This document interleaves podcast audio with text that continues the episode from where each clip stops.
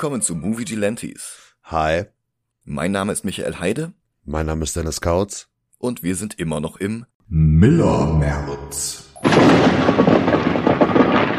Der heutige Film hat allerdings den wenigsten Einfluss durch Miller gehabt und ist gleichzeitig auch der beste, den wir in diesem Miller-März gucken. So viel kann ich schon mal gleich sagen.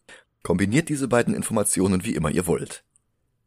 Was Miller mit diesem Film zu tun hat, er hat eine der wichtigsten Vorlagen dafür gezeichnet, nämlich Wolverines allererste Solo-Serie 1982, die ihn acht Jahre nach seinem ersten Auftritt zu einem deutlich vielschichtigeren Charakter machte. Dieser erste Auftritt von Wolvie war 1974 gewesen als Gaststar in Incredible Hulk 180 bis 82, wobei er in der 180 nur auf der letzten und in der 182 nur auf der ersten Seite zu sehen war. Die eigentliche Geschichte war in dem Heft dazwischen, wo er und Hulk zusammen in den nördlichen Appalachen gegen einen Wendigo und gegeneinander kämpften. Die Figur ging auf Editor Roy Thomas zurück, der einen kanadischen Marvel-Helden haben wollte und den Namen Wolverine vorgab. Ein kleines, aber angriffslustiges Tier, das bei uns Bärenmarder oder Vielfraß heißt, wobei letzteres möglicherweise eine falsche Übersetzung des norwegischen Fjeldfross sein könnte, das heißt eigentlich so viel wie Felsenkater. So übermäßig hungrig sind die auch eigentlich gar nicht. Autor Len Wein und Zeichner John Romita Senior schufen mit den Vorgaben die Proto-Version des Charakters, wie wir ihn heute kennen. Die drei Hefte selbst wurden dann allerdings von Herb Trimpe gezeichnet. Und wenn ich Proto-Version sage, dann meine ich, dass er zum Beispiel noch gar nicht Logan hieß, das kam erst 1977. Und die Hintergründe zu Weapon X, worüber wir schon in Folge 156 gesprochen haben, kamen sogar erst 91, auch wenn der Begriff bei seinem ersten Auftritt schon fiel. 1974 war sein Status quo noch, dass er von der Royal Canadian Air Force herbeibestellt wurde. Seine Maske sah noch etwas anders aus als später und hatte sogar Schnurrhaare. Und die Adamantium-Klauen waren noch fest an seine Handschuhe montiert, aber immerhin wurden sie bereits als Adamantium definiert. Welches Wort in der Hulk-Geschichte hingegen noch gar nicht fiel, ist das Wort Mutant. Der Teil des Charakters kam dann erst ein Jahr später, also 75 hinzu, in Len Weins und Dave Cockrums Giant Size X-Men 1, wo Professor X Wolverine neben komplett neuen Figuren wie Nightcrawler, Storm und Colossus für ein neues X-Men-Team rekrutierte, das das alte Team auf der lebenden Insel Krakoa retten sollte. Xavier geht zu Wolverine und sagt, hey, du bist übrigens ein Mutant, komm zu mir und tritt meinen X-Men bei, da bist du nicht so an der kurzen Kette wie beim kanadischen Geheimdienst. Und Wolverine antwortete, okay, und trat den X-Men bei. So einfach war das. Auch Teil dieser Mission war der japanische Mutant Sunfire. Und der wird später nochmal wichtig im Laufe dieser Geschichte. Als er dann den X-Men beitrat, konnten sich Wolverines Klauen auch schon in die Handschuhe einfahren, aber dass sie Teil seines Körpers waren, kam erst noch ein Jahr später, also 76. Überhaupt waren es X-Men-Zeichner Dave Cockrum und Lynn Weins Nachfolger an den X-Men Chris Claremont, die diese ganzen neuen Figuren ausarbeiteten. Vor 76 nahm Wolverine zum Beispiel nie seine Maske ab, so dass Fans sich eine ganze Zeit lang fragten, wie dieses Gesicht wohl aussieht. Fans wie Zeichner John Byrne, selbst ein Kanadier. Der entwarf dann sogar ein Gesicht für unter der Maske, bevor Cockrum dann aber ein anderes enthüllte. Byrne, der Mitte der 70er selbst seinen Durchbruch bei Marvel hatte, verwendete seinen Entwurf dann einfach als das Gesicht für einen neuen Iron Fist Gegner, der allerdings bald zum Erzfeind von Wolverine wurde. Sein Name? Sabertooth. Byrne folgte außerdem Cockrum als Zeichner der X-Men-Serie. Er und Claremont waren es dann, die Wolverine 1978 in X-Men 118 an der Seite der X-Men nach Japan reisen ließen. Sie besuchten dort ihren Freund Sunfire, der mittlerweile das Team verlassen hatte. Und Wolverine, von dem wir in diesem Heft spontan erfuhren, dass er fließend Japanisch sprach und lesen konnte, lernte bei der Gelegenheit Sunfires Cousine Mariko Yashida kennen. Die beiden wurden daraufhin ein Paar. Für die zeitliche Einordnung 1978 war etwa zwei Jahre vor der Dark Phoenix Saga und etwa ein Jahr bevor Newcomer Frank Miller damit begann, die Serie Daredevil zu zeichnen und bald darauf auch zu schreiben.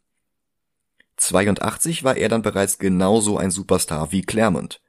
Und als sich die beiden ein Auto für die sechsstündige Fahrt von der San Diego Comic Con bis nach Los Angeles teilten, kamen sie ins Gespräch, unter anderem über Wolverine.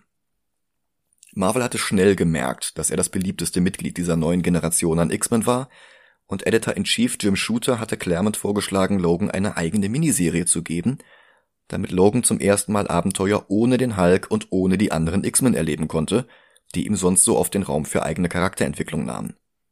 Und Claremont schlug Miller auf dieser Autofahrt vor, mit ihm an dieser Miniserie zu arbeiten.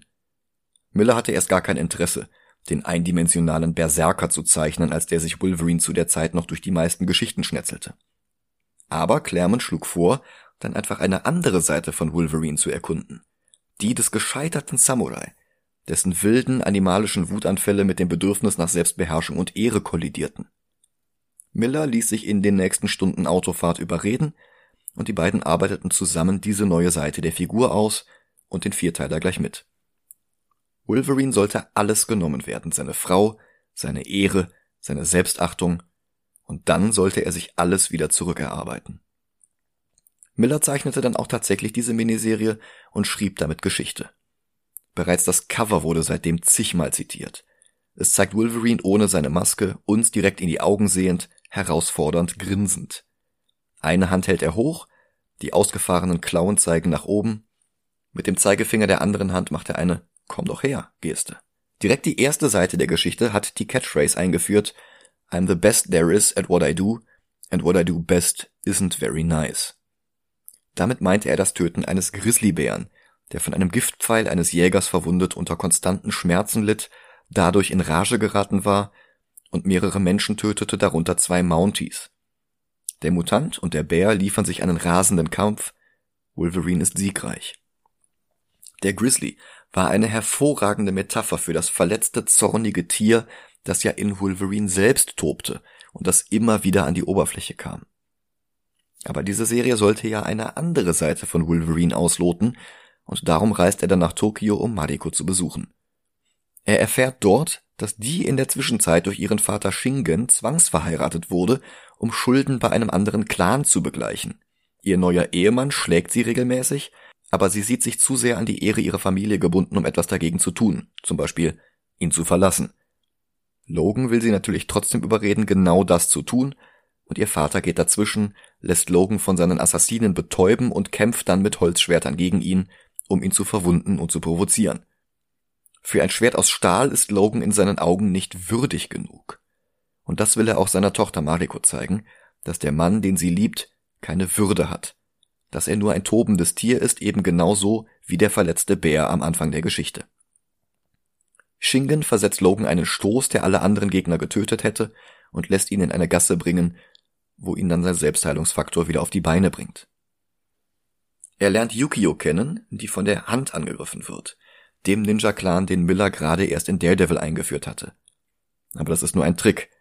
Eigentlich arbeitet Yukio nämlich selbst für Shingen und soll nur Logans Vertrauen gewinnen und dann mit ihm gemeinsam einen Konkurrenten von Shingen töten, und dann soll sie Logan selbst beseitigen. Sie erwischen diesen Konkurrenten in einem Kabuki-Theater, dabei muss Wolverine allerdings gegen zahllose Bodyguards kämpfen und gerät wieder in Berserkerrage. Shingen hatte das vorausgesehen und dafür gesorgt, dass Mariko ebenfalls im Theater ist, und sie sieht das alles mit an, und es bricht ihr das Herz. Er verliert also die Frau, die er liebt, und treibt sich dann mit Yukio in den miesesten Spelunken der Stadt herum. Beide sind selbstzerstörerisch, aber nicht so sehr, dass sie Schritte unternehmen würden, für die ich jetzt schon wieder eine Contentwarnung aussprechen müsste. Sie hat ihn auch immer noch nicht getötet, denn sie hat sich in ihn verliebt, aber er trauert immer noch Mariko hinterher. In seinen Träumen ist er ein Samurai im Mittelalter, der von seinen Gegnern mit unzähligen Pfeilen gespickt wird, aber trotzdem nicht aufgibt. Immer näher auf die Frau, die er liebt, zugeht. Mariko. Sie ist von seinem Zorn angewidert und schießt ihm dann einen Pfeil ins Herz. Als er wieder wach ist, kommt es, wie es kommen muss. Er findet heraus, dass Yukio für Shingen arbeitet, die wiederum bringt es nicht fertig, ihn zu töten und beschützt ihn sogar vor anderen Ninjas der Hand und flieht dann vor seinem Zorn. Er verbringt die nächsten Wochen damit, systematisch Shingens Imperium zu zerstören und ihn vor seinen Gegnern und seinen Verbündeten schwach aussehen zu lassen. Während Mariko langsam Zweifel an dem Konzept der Familienehre um jeden Preis kommen. Dann der Showdown, bei dem Mariko von ihrem Ehemann als Geisel genommen wird, damit Wolverine ihn fliehen lässt, aber Yukio tötet ihn und rettet die Frau, die sie so lange gehasst hatte, weil die Wolverines Herz erobern konnte und sie nicht. Und dann ist es Wolverine wert, dass Shingen ihm mit einem von Masamune geschmiedeten Katana gegenübertritt. Stumm kämpfen die beiden seitenlang, ohne Sprechblasen. Ohne von ihrem Zorn überwältigt zu werden. Ohne Gnade, sogar ohne Soundeffekte, bis auf einen einzigen ganz am Ende. Snickt. Wolverine siegt und tötet Shingen, und damit erweist er sich dann auch in Marikos Augen wieder als würdig. Die Miniserie endet mit ihrer Verlobung, die Hochzeit sollte dann in Uncanny X-Men 172 und 73 stattfinden, ebenfalls von Claremont, mit Zeichnungen von John Romita Jr. statt von Miller. Die Feier wurde allerdings gestört von Viper, alias Madame Hydra, und von Silver Samurai, ihrem Bodyguard, nebenbei der uneheliche Halbbruder von Mariko. Beide Charaktere sind auch in The Wolverine zu sehen, aber kaum wiederzuerkennen. Die X-Men konnten zwar die beiden Schurken besiegen, aber sie konnten nicht verhindern, dass Mastermind von der Brotherhood of Evil Mutants Mariko kontrollierte und sie die Hochzeit absagen ließ. Noch später wurde sie von Matsuo, dem neuen Kopf der Hand, vergiftet. Sie bat dann Wolverine, ihrem Leiden ein Ende zu setzen, und unter Tränen kam er ihrem Wunsch nach. Das hatte dann aber schon nichts mehr mit Claremont oder Miller zu tun gehabt. Deren Miniserie ist eines der Lieblingscomics von Hugh Jackman. Und schon bevor X-Men Origins kaum jemanden begeisterte, aber immerhin sein Geld wieder einspielte, war entschieden worden, diese Miniserie als Vorlage für den nächsten Wolverine-Solo-Film zu benutzen, der diesmal zwischen X-Men Origins und X-Men 1 spielen sollte. Ein alternatives Ende von X-Men Origins hatte deswegen bereits gezeigt, wie Logan in einer Bar in Tokio sitzt, wo die Miniserie spielte. Es gab ein Drehbuch von Christopher McQuarrie, dem Autoren von Die üblichen Verdächtigen, heute selbst erfolgreicher Regisseur, zum Beispiel von den letzten paar Mission Impossible Filmen. Zwei Regisseure kamen dann allerdings in Betracht, Guillermo del Toro, der bereits Erfahrung mit Comicverfilmungen hatte, und Darren Aronofsky, mit dem Jackman schon The Fountain gedreht hatte. Letzten Endes wurde es dann aber James Mangold, der vorher so unterschiedliche Filme gedreht hatte wie Copland, Girl Interrupted, Identity und Walk the Line, auch er hatte bereits mit Jackman zusammengearbeitet, nämlich bei der Romanze Kate and Leopold. Ein neues Drehbuch wurde von Mark Bombeck und Scott Frank geschrieben. Die Dreharbeiten fanden in Tokio und in Jackmans Heimat Australien statt. Die Serie von Claremont und Miller wurde dabei sehr, sehr frei adaptiert, aber immerhin tauchten die meisten Personen daraus auch im Film auf. Ich hab den ganz gut in Erinnerung, kein Meisterwerk, aber um Welten besser als X-Men Origins und erst recht besser als Frank Millers Will Eisners The Spirit. Du hattest den damals auch im Kino gesehen, oder? Äh, Wolverine? Ja, genau. Boah, weiß ich, ich weiß es gar nicht mehr. Ach so, okay. Dann, ja, Geguckt, egal. Also es ist nicht das erste Mal, dass ich den gucke, sagen wir so. Alles klar. Dann gucken wir uns den Film jetzt beide nochmal an. Bis gleich. Bis gleich.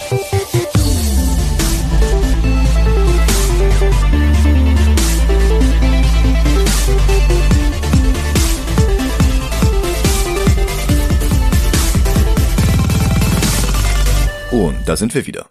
Hi. The Wolverine ist gar nicht so durchschnittlich, wie ich in Erinnerung hatte. Die Vorlage von Claremont und Miller wurde bei der Adaption stark abgeändert, weil Mangold ein ganz bestimmtes Ziel hatte. The Wolverine ist ein Film über die Sterblichkeit, vor allem die eigene Sterblichkeit und wie man damit umgeht. Der wahrscheinlich von Fox geforderte Action Showdown ganz am Ende zieht den Film etwas runter, aber da kommen wir zu, wenn es soweit ist. Der Reihe nach. Der Film beginnt mit einem Flashback zum 9. August 1945 und hier ignoriert Mangold ein Stück weit X-Men Origins Wolverine.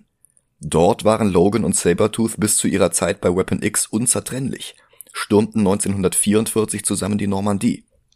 Hier ist Logan ein Jahr später alleine in Japan, genau gesagt ist er in einem Kriegsgefangenenlager in Nagasaki, und die amerikanischen Bomber sind bereits im Anflug. Ein japanischer Soldat namens Ichiro Yashida befreit die Gefangenen und er befreit Logan aus einem Brunnenschacht. Der sagt nur, da unten seien sie sicherer als oben. Die anderen Soldaten begehen angesichts der absehbaren Niederlage Seppuku.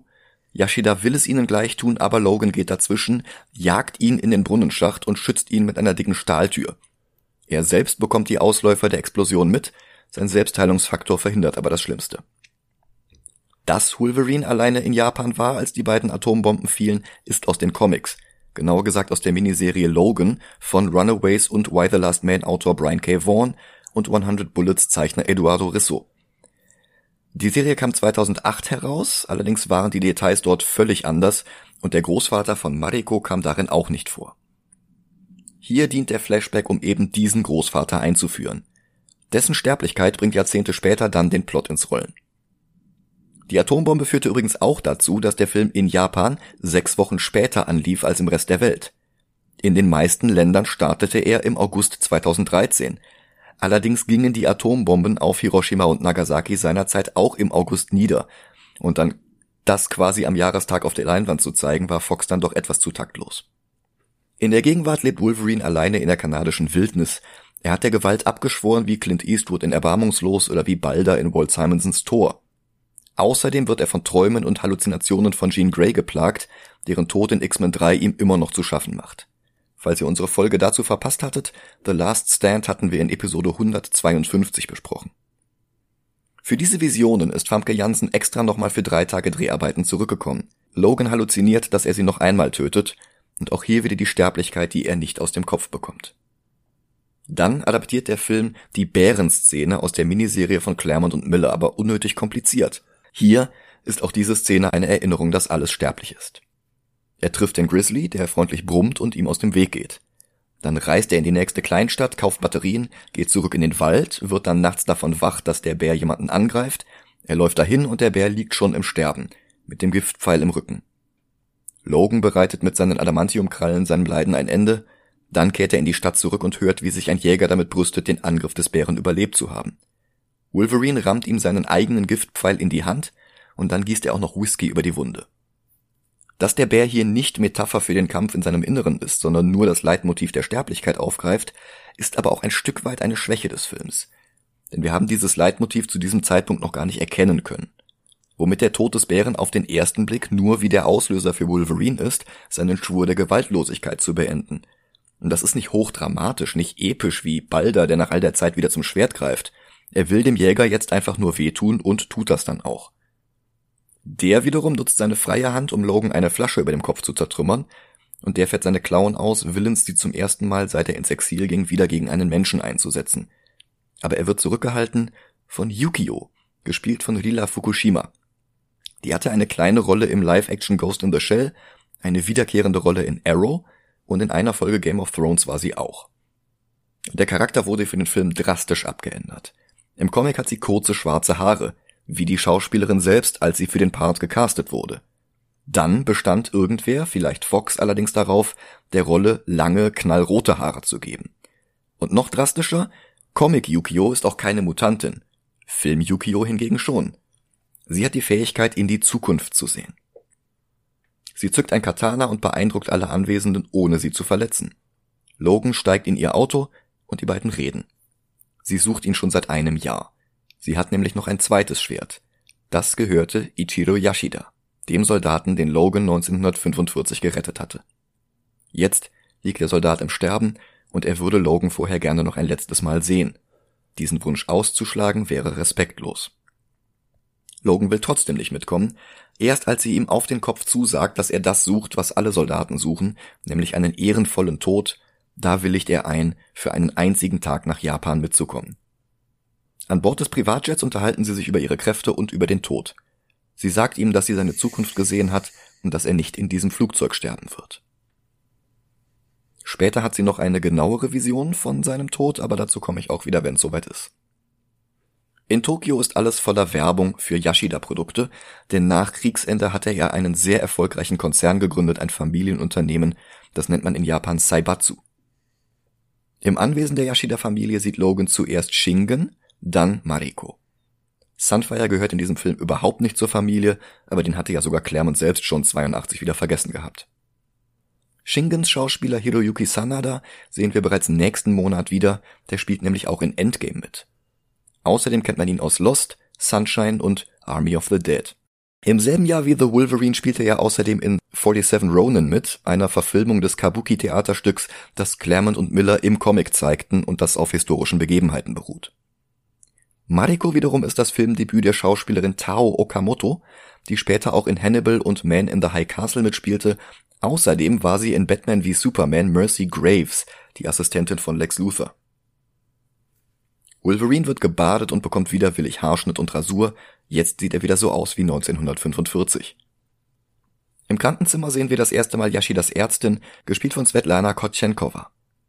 Im Verlauf des Films werden wir noch herausfinden, dass sie wie Yukio im Film Mutantenkräfte hat, die es im Comic nicht gab, denn diese Ärztin ist Viper. Yashida will Logan ein Geschenk machen, bevor er stirbt. Unsterblichkeit ist ein Fluch. Wenn man nichts mehr hat, wofür es sich zu leben lohnt, aber trotzdem immer weiter leben muss, dann ist das auch nichts wert. Im Gegenteil. Das ist übrigens ein Gedanke, den der Philosoph Bernhard Williams bekannt gemacht hat. Wenn Yashida keine egoistischen Hintergedanken hätte, würde das dem Film jetzt wirklich Tiefgang geben. Aber leider hat er die und das schwächt die Wirkung rückblickend etwas ab. Er behauptet, dass jemand seiner Enkelin Mariko nach dem Leben trachtet. Logan soll sie beschützen. Damit kann er auch sofort anfangen, als sie von einer Klippe am Rand des Anwesens ins Meer springen will, nachdem ihr Vater sie geschlagen hat, nach einer Unterhaltung, die wir nicht verstehen.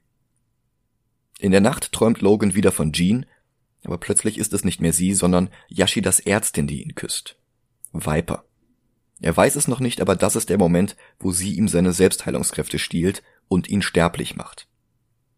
Verwirrt kommt er zu sich und das gesamte Haus ist in Aufruhr. Yashida Senior ist gestorben. Yukio fragt sich, warum sie es nicht vorhersehen konnte. Dafür gibt es eine einfache Erklärung. Er ist gar nicht tot, er will nur, dass man ihn für tot hält. Aber auch dieser Plot-Twist wird erst später enthüllt. Und währenddessen hat er doch irgendwie so Spiele ausgerufen, oder? Squid Game oder so. oh Gott. Ja, es erinnert ein bisschen an den Ganbu. Ja, ich glaube schon. Hm. Auf der Trauerfeier sieht Wolverine Noburo, den Verlobten von Mariko. Im Comic war das der Mann, den sie gegen ihren Willen heiraten musste und der sie dann ständig verprügelt hat. Hier ist der Justizminister von Japan. Auch Marikos Vater Shingen lernt er jetzt näher kennen, der ist aber nicht von ihm beeindruckt und hätte am liebsten, dass Logan sofort wieder nach Kanada abreist. Beerdigt wird Yashida unter der Statue des Silver Samurai. Das ist Foreshadowing für einen sehr, sehr plumpen Plot-Twist später im Film. Plötzlich geht Logans Spider-Sense los, weil einer der Mönche verdächtige Tätowierungen am Arm hat. Und schon entpuppen sich diese Mönche allesamt als Yakuza. Die Lage eskaliert, Viper steht nur gelassen daneben und filmt, wie Wolverine einen nach dem anderen besiegt.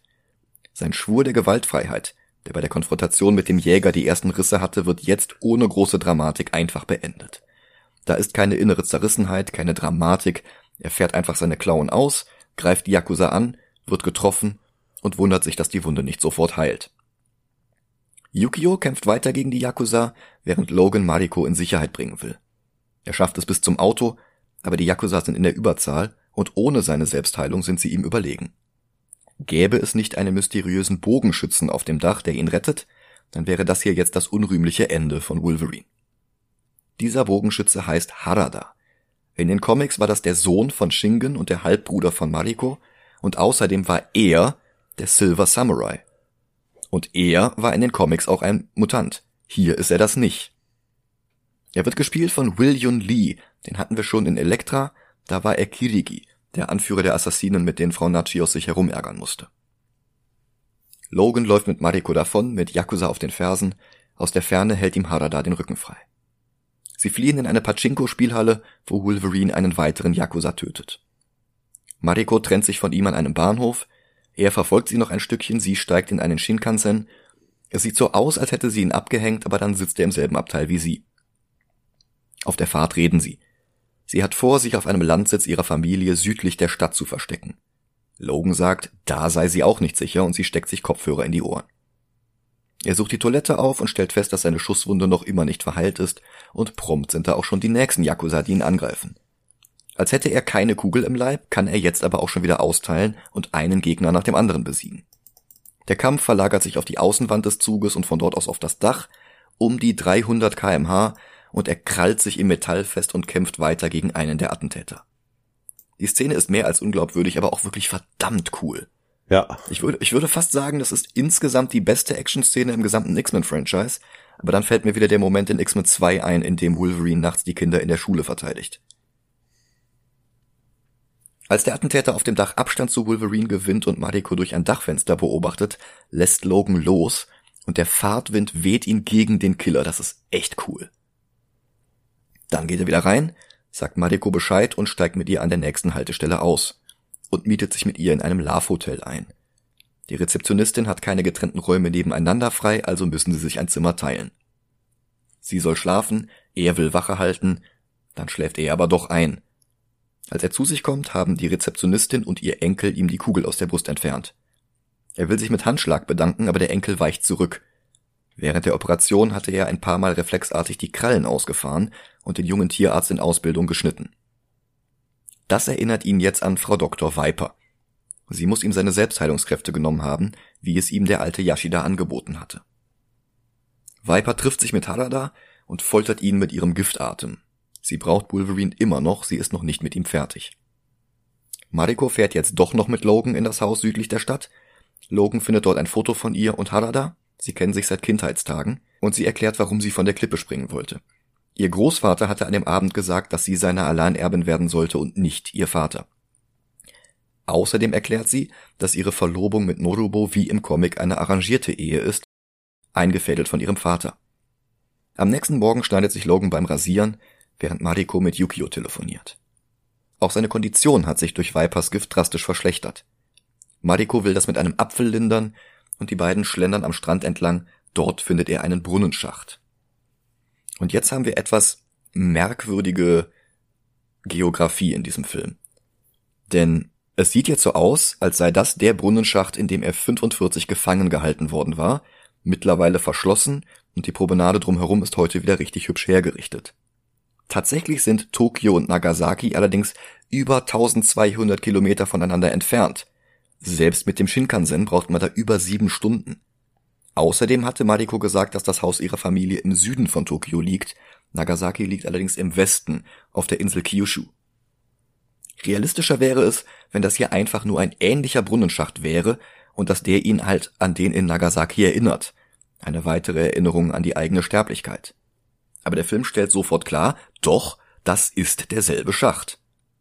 Denn eine Rückblende zeigt, dass Yashida ihm schon 45 am Boden des Brunnens sein Katana schenken wollte, aber Logan hatte sich geweigert, es anzunehmen. Yashida sollte es für ihn sicher aufbewahren, damit er es eines Tages entgegennehmen kann. Und es ist merkwürdig, dass diese Szene erst jetzt kommt. Wenn wir die am Anfang gesehen hätten, zusammen mit dem Rest der Rückblende, dann hätten wir seinen inneren Konflikt viel besser nachvollziehen können, als Yukio ihm das Schwert gibt und ihm sagt, dass Yashida ihn vor seinem Tod nochmal sehen will. Stattdessen kommt der Teil erst jetzt und hier. Und die Szene geht noch weiter. Beide kommen aus dem Brunnenschacht heraus und sehen den Tod und die Verwüstung um sie herum. Prominent im Bild ist ein Torii, ein Torbogen, der den Zugang zu einem Shinto-Schrein repräsentiert. Wieder in der Gegenwart sehen wir exakt diesen Torbogen hinter Logan und Mariko und er spricht jetzt auch aus, dass er hier an diesem Ort ihren Großvater kennenlernte. Zurück im Haus entwickeln die beiden dann Gefühle füreinander. Die Szene ist ruhig, zärtlich, Musik und Dialoge sind unglaublich leise, fast erstickt von den Hintergrundgeräuschen. Die beiden küssen sich und dann setzen doch noch die Geigen ein. Die Beziehung beginnt unter ganz anderen Bedingungen als im Comic, hier ist es Mariko, die ihn über Jean hinwegkommen lässt. Die erscheint ihm jetzt schon wieder im Traum. Das wird kein gutes Ende nehmen. Alle, die er liebt, sterben. Er halluziniert den Angriff eines Samurai in Rüstung und fährt reflexartig seine Krallen aus, aber Mariko beruhigt ihn. Sie nennt ihn Kusuri, das japanische Wort für Bärenmarder, also das japanische Wort für Wolverine. Ihr Großvater hatte ihr Geschichten von Kusuri erzählt, von Logan. Die wilde Kreatur, die ihn im Brunnenschacht vor der Explosion beschützt hatte und die eines Tages auch sie, Mariko, beschützen würde. Sie fragt nach Jean, ihren Namen Logan im Schlaf ausgesprochen hat, und er sagt, dass sie starb und der Kusuri gleich mit. Tatsächlich hat er in diesem Film bisher noch kein einziges Mal den Namen Wolverine benutzt. Auch Yukio erwacht mitten in der Nacht, geweckt von einer Vision von Logan. Am nächsten Morgen wird Mariko entführt, als Logan noch schläft. Er versucht dem Wagen hinterherzulaufen, wird angeschossen und das macht ihn dann zu langsam. Einer der Entführer bleibt allerdings verletzt zurück und Logan foltert ihn jetzt, damit der verrät, wo die anderen Mariko hinbringen. Und ich bin kein Freund von Geschichten, in denen Folter okay ist, wenn es der Held ist, der foltert. Und Wolverine hat es auch nicht nötig, diese Lektion in diesem Film zu lernen. Der ist an sich schon voll genug. Aber es zeigt halt, wie schnell Logan die Kontrolle wieder verloren hat. Nach Jahren der kompletten Gewaltlosigkeit schwingt das Pendel jetzt erst ins andere Extrem, bevor er die Balance wiederfindet. Ich hätte das allerdings lieber anders gezeigt. Egal. Yukio sammelt ihn auf und berichtet ihm von ihrer Vision seines Todes. Sie schildert ihm, dass er auf dem Rücken liegt, überall ist Blut und er hält sein Herz in seiner Hand. James Mangold drehte später auch Logan und es ist spannend, wie er diese Prophezeiung dort noch einmal aufgreift, auch wenn es hier eigentlich Setup für eine ganz andere Szene ist. Aber er ist gerade sowieso nicht in der Stimmung, noch mehr über seine eigene Sterblichkeit nachzudenken als ohnehin schon. Er will Mariko retten und das so schnell wie möglich. Dazu sucht er Justizminister Noburo auf, Marikos Mann, und droht ihn aus dem Fenster seines Penthouse-Apartments zu werfen, wenn er nicht erklären kann, warum er die Yakuza-Attentäter auf seine Verlobte angesetzt hat. Noburo erklärt, dass Marikos Großvater die Firma ruiniert hat mit seinen Versuchen, sein Leben zu verlängern. Shingen hat seinen Vater geschützt, aber dann wurde Mariko als Alleinerbin des Saibatsu bestimmt und nicht Shingen. Der hat dann Noburo um Hilfe gebeten und Noburo hat daraufhin die Yakuza angeheuert. Logan schmeißt ihn trotzdem aus dem Fenster. Noburo landet unten aber im Pool. Schmerzhaft, aber nicht tödlich. Yukio fragt, woher er wusste, dass unten ein Pool ist und er antwortet, er wusste es nicht. Ein Zitat aus dem Bond-Film Diamantenfieber. Logan erreicht das Anwesen des Yashida-Clans aber zu spät. Shingen hatte Mariko eigenhändig töten wollen, aber dann drangen Ninja ins Gebäude ein und töteten alle Wachen. Dann die Überraschung, sie wurden angeführt von Harada und von Viper. Die braucht Mariko für ihre Experimente und sie leckt mit einer unnatürlich langen Zunge über einen Füllfederhalter und fügt Shingen damit eine tödliche Wunde zu. Logan findet nur noch ein Bild von Yashidas Geburtsort, einer Burg in den Bergen. Darunter die Nachricht Come and get her. Er untersucht das Krankenzimmer von Opa Yashida, findet Flaschen mit blauer Flüssigkeit und legt sich dann auf die Hightech-Diagnoseliege, auf der ihn Yashida ein paar Tage vorher empfangen hatte. Diese Technik zeigt, dass sein Herz schlägt, dass sich allerdings auch ein kleiner Parasit darum gewickelt hat, und der ist es, der ihm die Kräfte raubt. Er plant, das Ding eigenhändig aus seinem Körper herauszuschneiden, und Yukio wird nervös, das ist ihr viel zu nahe an ihrer Vision von seinem Tod. Aber er ist bereit, dieses Risiko einzugehen, und er schneidet sich den Torso auf, greift mit seiner eigenen Hand hinein und will das Viech entfernen. Doch Überraschung? Shingen wurde zwar tödlich verletzt, aber noch hat ihn das Gift noch nicht umgebracht. Und er platzt jetzt in den Raum, um Wolverine zu töten, bevor der das Viech aus seiner Brust herausholen kann. Yukio duelliert sich mit Shingen, um Logan Zeit zu erkaufen, und tatsächlich schafft er es auch, dann setzt sein Herzschlag aus, aber während Yukio und Shingen weiterkämpfen, sehen wir auch, wie sich die erste Wunde an Logans Körper schließt. Dann die zweite. Und als Shingen Yukio den Todesstoß geben will, wird er von Logans Krallen gestoppt. Jetzt kämpft der gegen ihn und er heilt jede Wunde, die Shingen ihm zufügt, sofort. Logan besiegt ihn, verschont ihn aber auch. Du hast versucht, deine Tochter zu töten. Damit musst du jetzt leben. Und er dreht sich um und geht. Und Jetzt ist seine, ist sein Pazifismus und seine Gewaltbereitschaft wieder im Gleichgewicht. Shingen versucht über einen letzten Hinterhalt und rammt Logan sein Katana durch den Oberkörper. Schockiert, dass Logan selbst das wegsteckt, fragt er, was bist du für ein Tier? Und er antwortet, Wolverine. Ich hätte es lieber gehabt, wenn er Shingen tatsächlich verschont hätte, aber ich muss zugeben, solche I'm Batman Momente sind immer saucool. Mit einem Motorrad fährt er in die Berge, um die Burg zu stürmen, in der Mariko gefangen gehalten wird. Drinnen sieht es kurz so aus, als sei Viper die Schurkin dieses Films. Allerdings erfahren wir jetzt auch die Wahrheit, Ichiro lebt noch. Viper in den Comics Madame Hydra war tatsächlich sogar mal mit Wolverine verheiratet in den Comics, aber lange Geschichte und sie ist mal eine Wolverine-Gegnerin und mal Teil von Hydra und dann halt eher eine Captain America Gegnerin oder Nick Fury Gegnerin. Hier ist nichts davon wiederzuerkennen. Es ist einfach irgendwie eine Mutantin mit Schlangenkräften, die gleichzeitig noch eine Superchirurgin ist und halt eben für Yashida arbeitet. Sie hat ihm eine Silver Samurai Rüstung aus Adamantium gebaut, die ihn weiter am Leben hält. Und was folgt, ist eine Szene aus dem Comic, aber hier ist es kein Traum. Er muss sich tatsächlich durch unzählige Gegnerhorden kämpfen, unzählige Pfeile einstecken, sogar vergiftete Pfeile wie der, der am Anfang den Bären erlegt hatte, aber er lässt sich nicht aufhalten. Einige der Pfeile sind sogar mit Seilen verknüpft, die ihn von Mariko fernhalten und ihn buchstäblich von ihr wegziehen. Aber er steht immer wieder auf und geht immer wieder weiter, bis dann doch noch das Gift wirkt und er zusammenbricht. Das ist eine sehr starke Szene. Es ist leider auch die letzte starke Szene in diesem Film, denn ab hier beginnt der vorhin schon angesprochene plumpe Action-Showdown, der den kompletten Film abwertet. Als Logan zu sich kommt, hört er die Stimmen der Frauen, die er nicht retten konnte. Silver Fox in X-Men Origins, Jean. Mariko darf sich nicht zu ihnen gesellen. Dann kommt Viper dazu, quält ihn noch ein bisschen weiter und zeigt ihm den Silver Samurai. Harada rettet Wolverine, schießt Viper einen Pfeil in die Brust, aber sie häutet sich wie eine Schlange und steht wieder auf. In Sicherheit ist Wolverine aber immer noch nicht, denn der Silver Samurai greift an mit einem stark erhitzten Adamantiumschwert, das Wolverines Clown zerschneidet. Und dann spuckt ihm auch noch Viper Gift in die Augen. Noch mehr Verstärkung? Yukio ist jetzt auch angekommen und sie kämpft gegen Viper, während Wolverine sich weiter mit Ichiro herumschlagen muss. Dann hilft ihm Harada noch einmal, widerspricht den Mandalorianern. This is not the way. Aber Silver Ichiro tötet jetzt ihn und Yukio kann ihm nur noch beim Sterben zusehen. Der Samurai fährt Bohrer aus seiner Rüstung aus, die Wolverine ins Knochenmark seiner durchtrennten Knochen bohren. Dabei sieht er dann zum ersten Mal, dass es Ichiro ist, der in der Rüstung steckt.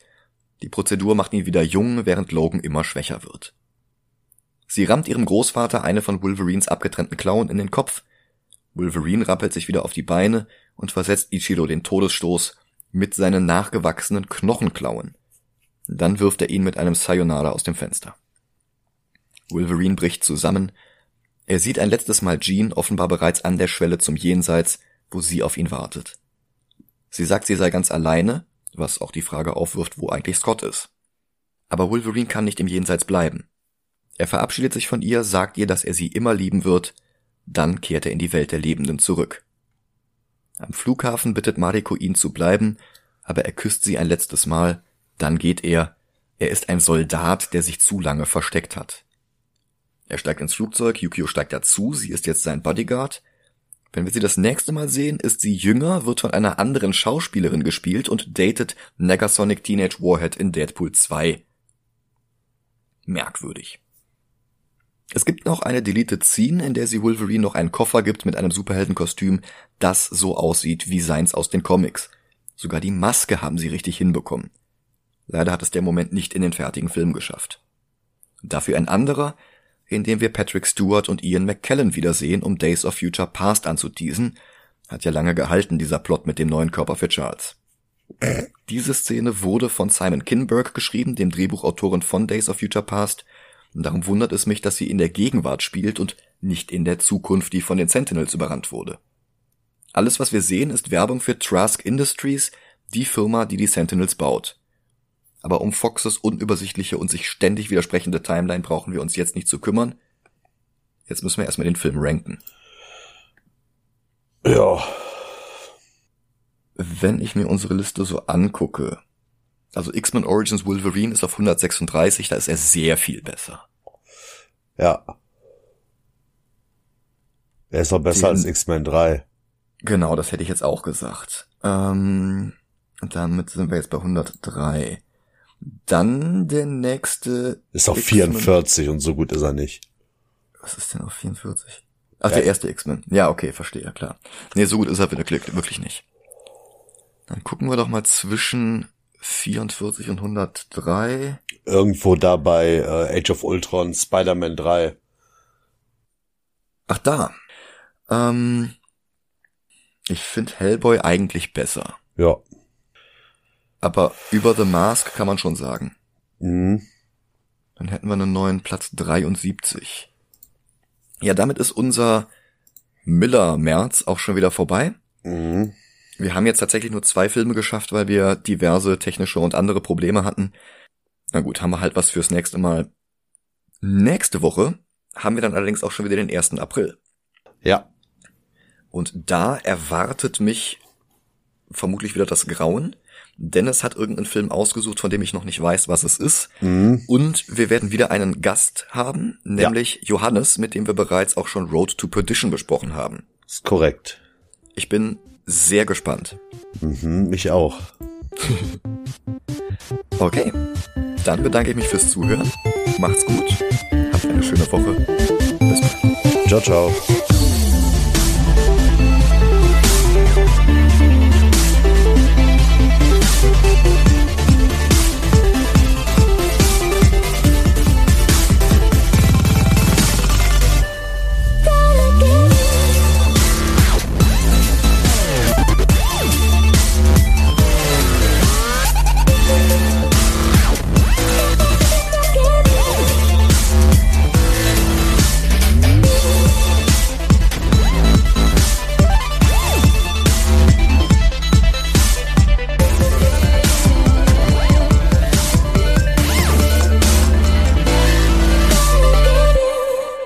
Oh mein Gott.